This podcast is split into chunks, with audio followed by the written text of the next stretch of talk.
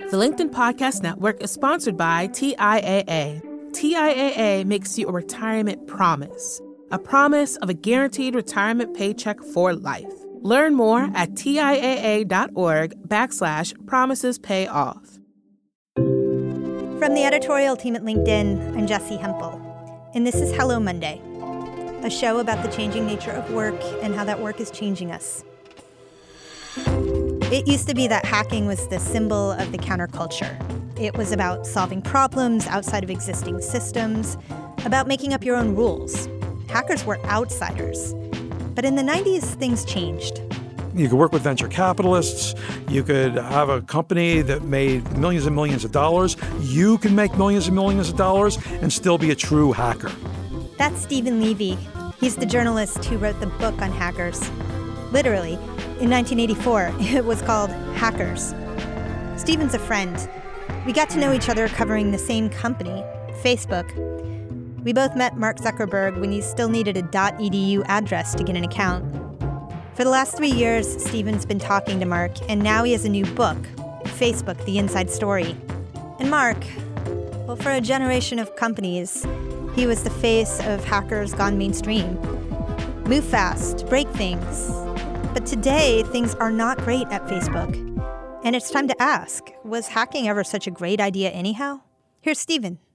Hacker culture is the thought that everyone's empowered to do whatever they can get their hands on and make it better. Uh, the hackers that I first discovered when I wrote a book about them in the early 80s were people who didn't see any boundaries between themselves and the tools they could use to improve the world, whether it was a, a, computer in front of them that wasn't supposed to be interactive and they made it interactive, or um, just the idea that something in the street would be broken and they'd walk up and fix it. So uh, I called it the hands on imperative. You really were the first person to bring this idea of hackers to the mainstream. Um, there was a negative connotation to it at that point, right? Actually, that was pre-negative connotation. There was uh, not much connotation. The only connotation, and it was somewhat negative, was that uh, someone was a hacker would be some sort of loser who was addicted to computers, sitting in a basement, uh, fingers stained with potato chip salt on them and grease and just working all night in some arcane computer thing. But uh, when I met the people, I found something quite different. These people were explorers and adventurers, and they were creating things with computers. And computers really were the future at that point. And you could figure that out. And you figure these people really know something that I should learn more about. That's why I started writing about it more. Your writing career, I mean, you were writing about the people making these companies through the late 80s, through the 90s, through the first dot com boom and then the bust and then the second dot com boom and that was around when we met Steven. I was I was um, just beginning to write about technology then, and it was the beginning of what we think of as the Web 2.0 era. And this idea of hacking was fundamental to those companies. And Web 2.0, I mean, that was you know, Google and Facebook and all of the LinkedIn, all of the social companies. And at that point, what did hacking mean? At that point, hacking had gotten past the original feeling among those very early hackers that creating things on the computer um, didn't have to be something that was separated from making money.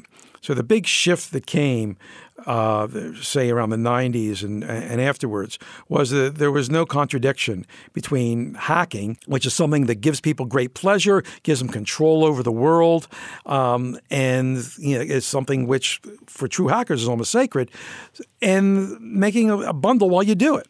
So these people have managed to wish away the contradiction that hacking was something separate from commerce. You could work with venture capitalists. You could have a company that made millions and millions of dollars. You can make millions and millions of dollars and still be a true hacker.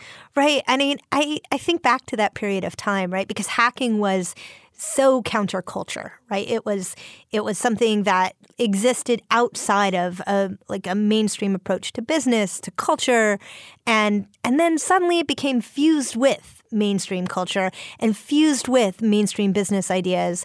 And for a brief period, we thought that it was perfectly appropriate that you could get really, really rich by stepping outside the system.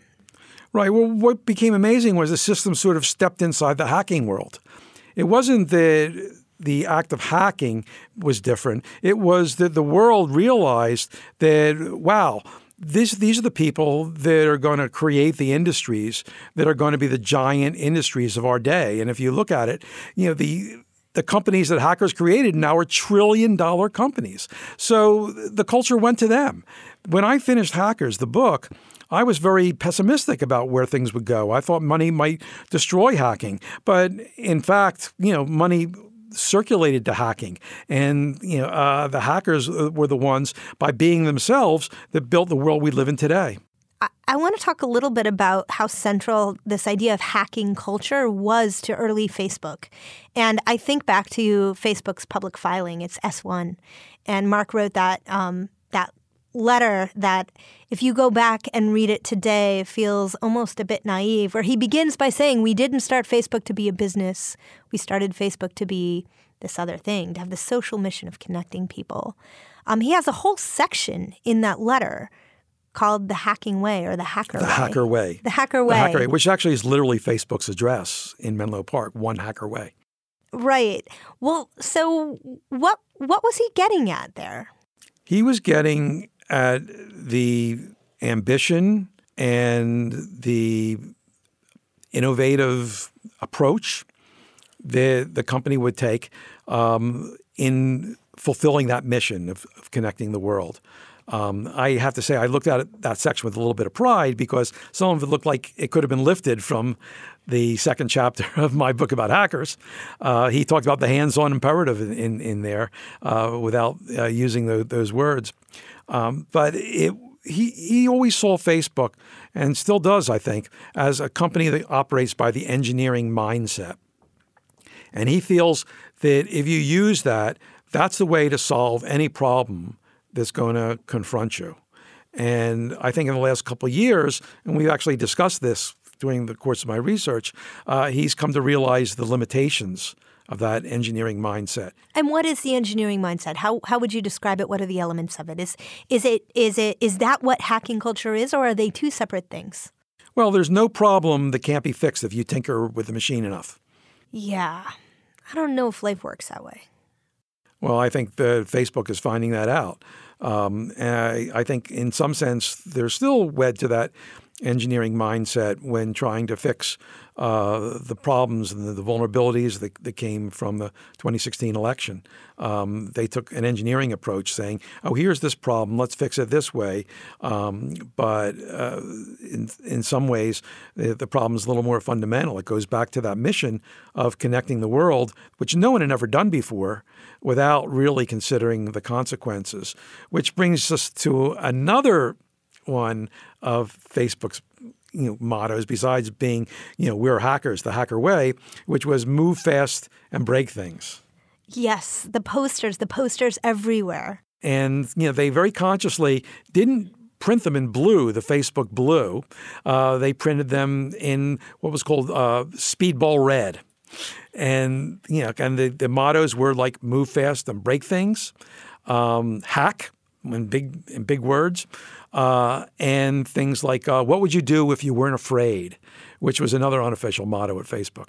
And at that time, too, this idea of hacking, it may have been an engineering mindset, but Facebook was trying to layer it onto every function in their business. You would hack your communication strategy, you'd hack your marketing strategy. And I, I seem to remember too that when they built the new campus where they live now, one hacker away, that the word hack was layered into the sidewalk so large that you could see it from, I think it was outer space. I don't. I, I, haven't been in outer space there. I've, Jeff Bezos hasn't sent me up yet, but uh, uh, I, I, I did hear that. Also, it's important to remember that at that time in internet history, which was just a decade ago but feels like a century ago, Facebook was setting the course for how all digital companies conducted themselves, how they understood and thought about their culture, whether you were starting Pinterest, whether you were an employee at a small startup you hadn't heard of, you would you would attempt to take things from the Facebook way of doing business. That's right, and that, uh, moving fast, and it was something of its time. That you know, it gets a little technical, but when Mark started programming, the system he grew up on was like the early web apps that you know and you know and websites that you could revise and get out every day.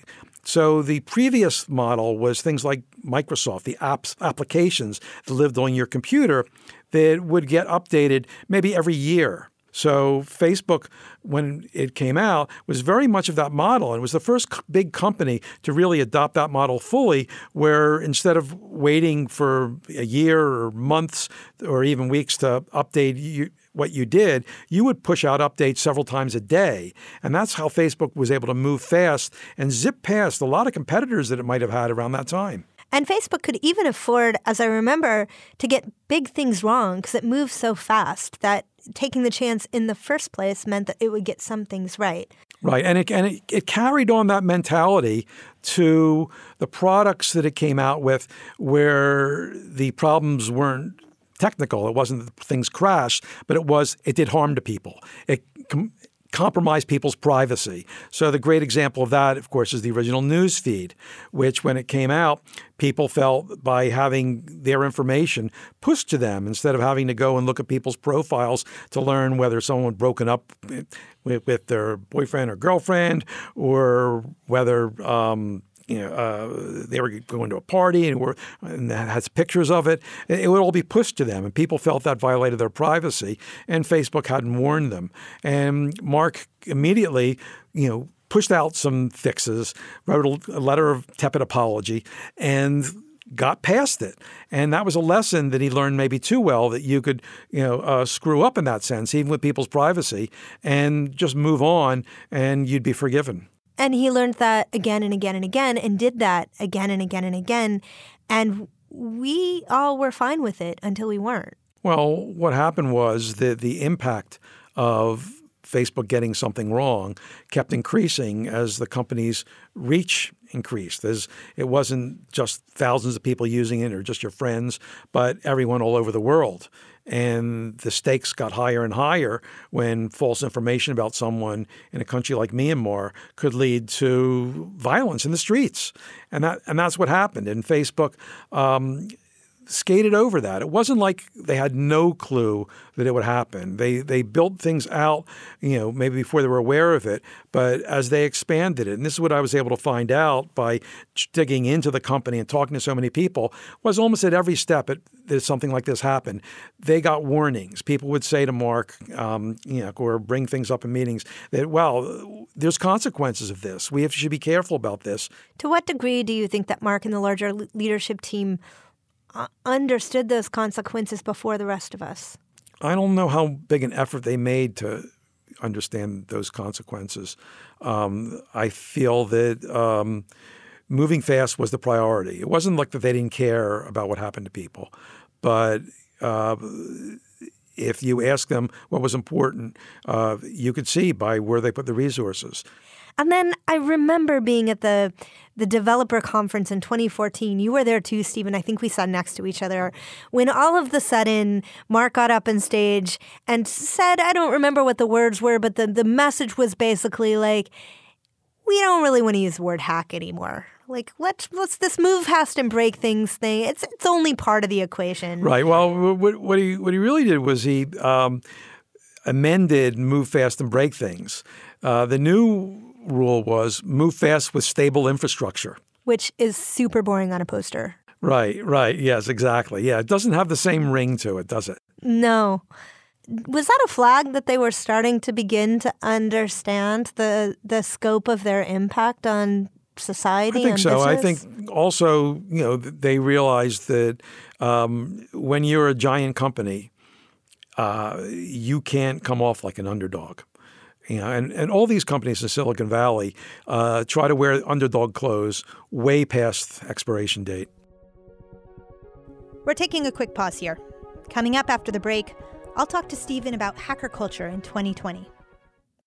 The LinkedIn Podcast Network is sponsored by TIAA. In the last 100 years, we've seen financial markets swing, new currencies come and go, decades of savings lost in days, all showing that a retirement plan without a guarantee, quite simply, isn't enough. So, more than a retirement plan, TIAA makes you a retirement promise a promise of a guaranteed retirement paycheck for life, a promise that pays off. Learn more at TIAA.org backslash promises pay off. From LinkedIn News, I'm Leah Smart, host of Everyday Better, an award winning weekly podcast dedicated to personal development. Whether you're looking for ways to shift your mindset or seeking more fulfillment in your life, we've got you covered. You can build internal resources. That's what the study of psychology is about building internal resources. Turning towards is one of the most important elements of successful relationships, no matter what kind of relationship it is. The thing that underpins all of this productivity stuff is finding a way to make the journey itself enjoyable. The journey is the destination. The beauty of uncertainty is infinite possibility. When you don't know what's next, you don't know what's next. And thus, anything can be next. Join me as we dive into captivating stories and research backed ideas that have empowered me and others to lead lives with more clarity and intention. Everyday Better, making growth an everyday practice. Listen to Everyday Better on the LinkedIn Podcast Network, Apple Podcasts, or wherever you get your podcasts. And I'm back with Steven Levy. In the summer of 2016, as Steven started reporting for his book, he traveled to Nigeria with Mark. In retrospect, it was peak Facebook, but man, we didn't know it yet. Mark was a kind of rock star. He'd just come from Italy, where he'd met the Pope, because of course the Pope wanted to meet Mark Zuckerberg. Every element that would soon get Facebook in trouble was already in play, but during that summer, no one had foreseen it yet. But when Donald Trump won that election, things changed for Facebook. And then I, for the next uh, three years, I got to watch as the company tried to adjust and as their reputation uh, went from sky high to pretty much the tank. And so, what what were your conversations with Mark like after Nigeria? Did they change? They did change. Um, on one hand, he he's a great poker player you know, Mark will never say, "Oh my God, I'm so worried about Facebook." You know, he, he's, he's very determined. He listens, um, and you have to get pretty good to understand what what he's really thinking. And but after a time, I talked to him nine times during the book. He he got more candid, and he would share with me the idea, the struggle he had. That on one hand. Uh, his big mission had turned to winning back the trust that Facebook lost. And on the other hand, he wasn't willing to let go of moving fast. He said, We have to keep moving fast. Otherwise, you go back to that little logo of sun, which somehow is on the campus.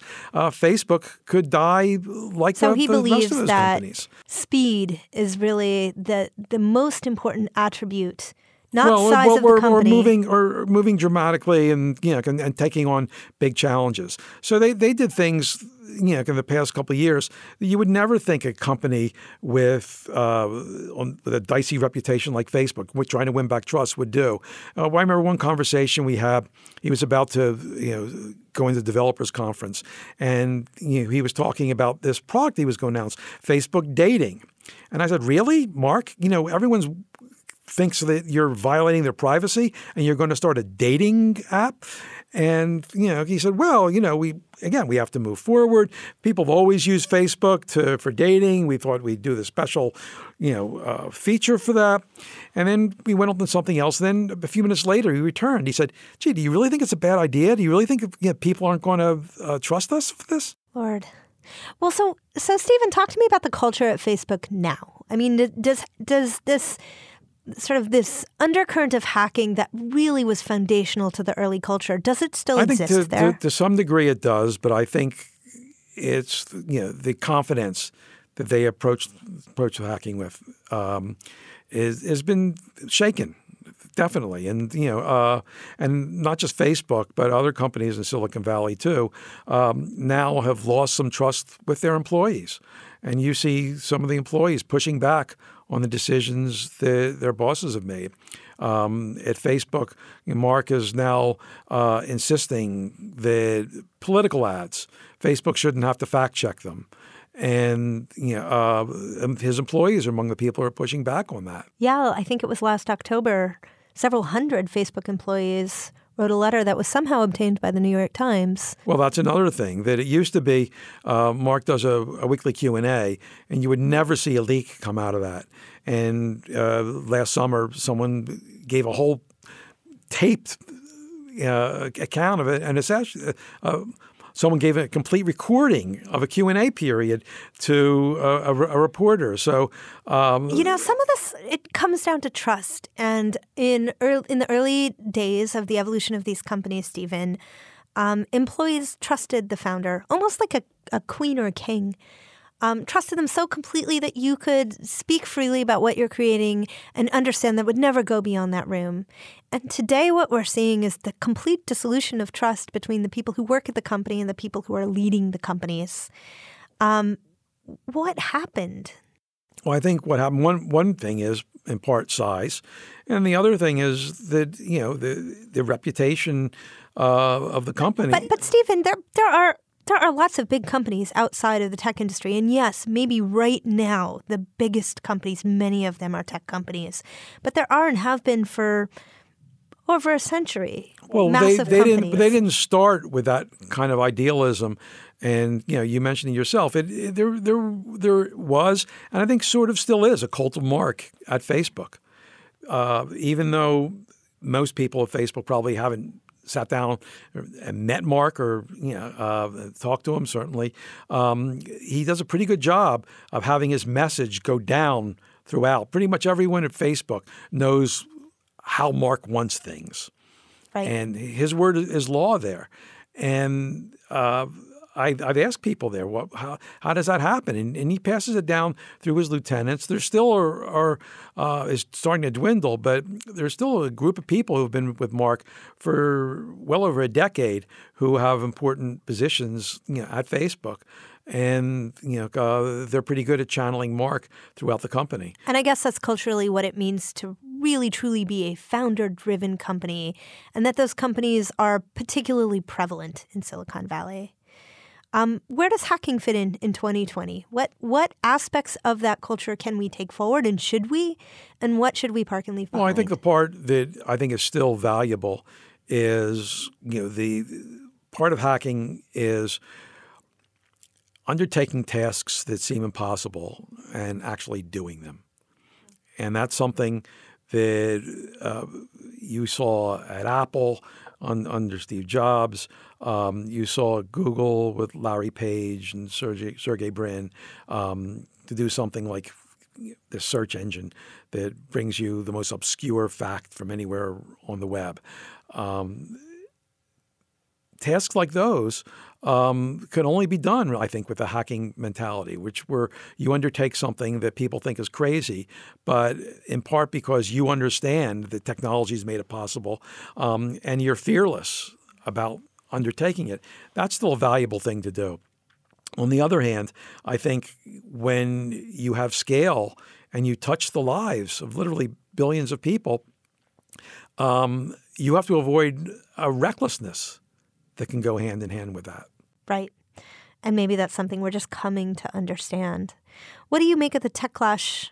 Uh, you know, you referenced it earlier, just the the real pushback among people who work in tech. It's almost like tech is to job seekers what finance was in 2000. Well, there, there's certainly elements of that, but I, I still think it's different. I still think, um, unlike the financial sector, tech produces things that, that, that people use that um, Im- improves our lives in ways that we couldn't imagine, couldn't have imagined before you know, we adopted these tools.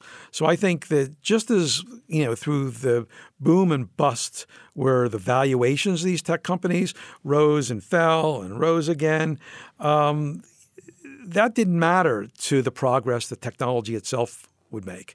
And I still think we're seeing that. I still think we're seeing um, improved technology. You know products that can do more, um, technology like AI, which is going to do things for us again that, that, we can't imagine. And I think that's a constant. That that keeps rising on a steady plane, whereas both finance and really reputation rises and falls. So I still think we have you know like a lot of amazing twists and turns to be taking from the technology itself and from hacking to bring us there. So you're a tech optimist. Well, I, I, I, actually am. I feel that uh, there's improvements to be made. I, things like health. Um, maybe it'll help us all live longer.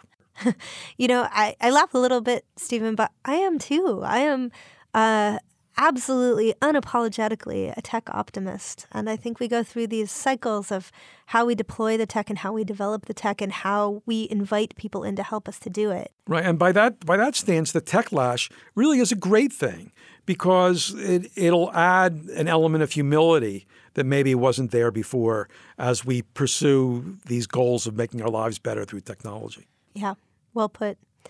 Um, well, thank you so much for coming in, Steven. Thanks, Jessi. It was always great talking to you. We had to come to a studio to do it. Again, that was Steven Levy. His new book, Facebook The Inside Story, comes out this spring. Check it out. And now I want to introduce you to a new segment. It's a game, really, one of my favorites. I call it Would You Rather. Here's how it's going to work I'll ask this week's Would You Rather. You send me your answers at hellomonday at linkedin.com or you post on LinkedIn using the hashtag HelloMonday, and I'll share the very official results every week after the show. To kick us off, I have our producer, Sarah Storm, in the studio with me. Hi. Hi, Sarah. Here goes. Would you rather an office with a door that closes or free lunch every day? It is a real toss up, but I think I'm going to go for the door because it helps me with deep work. But then I love food. I don't know. um, you can't overthink it. Just I go. can't. Um, I think free lunch because I trust myself to find a quiet spot to work. So basically, Sarah, you think both. You're a both and kind of person. I the am door a bo- and free lunch. I am a both and person. Now, how do you think it's going to shake out among our listeners? I think that people who are in an open office plan are going to want a door if they are in a loud work environment, and a lot of other people are going to want a free lunch. Okay, I disagree with you. I think it's totally going to break down according to age. I think if you're under 30, you're totally going to want free lunch. And if you're over 30, you want the door. I'll be so curious to see what happens. So let us know, and next week I will report back on what I hear. And now, if you like our show, and we hope you do, please rate us on Apple Podcasts. It takes two seconds and it helps new listeners find the show. Hello Monday is a production of LinkedIn. The show is produced by Sarah Storm. Joe DeGeorge mixed our show. Florencia Iriondo is head of original audio and video. Dave Pond is our technical director. Maya Mangini, Victoria Taylor, Michaela Greer, and Juliette Farreau help us move fast without breaking too many things. Our music was composed just for us by the mysterious Breakmaster Cylinder. You also heard music from Poddington Bear. Dan Roth is the editor in chief of LinkedIn. I'm Jessi Hempel. See you next Monday. Thanks for listening. Do you use Facebook a lot now? You know what? I don't. I think it's fair to say that I don't log on every day. I mean, of course, I actually I use Instagram quite a lot, um, but I don't have the Facebook app on my phone anymore. I don't miss You, it. did you consciously delete it? Um, I consciously deleted it a couple of years ago, and never put it back and never missed it. Um, I, but I didn't do it because I wanted to stop using it per se. I, d- I did it in a moment when kind of everybody was doing it. Um, I think it was probably out of anger and concern after the the big data scandal. Um, but it wasn't that much anger or concern because I continue to use WhatsApp and I continue to use Instagram, and both of those apps are are properties. It's just a big blue app. It's fallen out of favor among my friends. It's it is what Mark told me it would be in 2005 when I first interviewed him over the phone. He said this is going to be a social utility. It's what it is.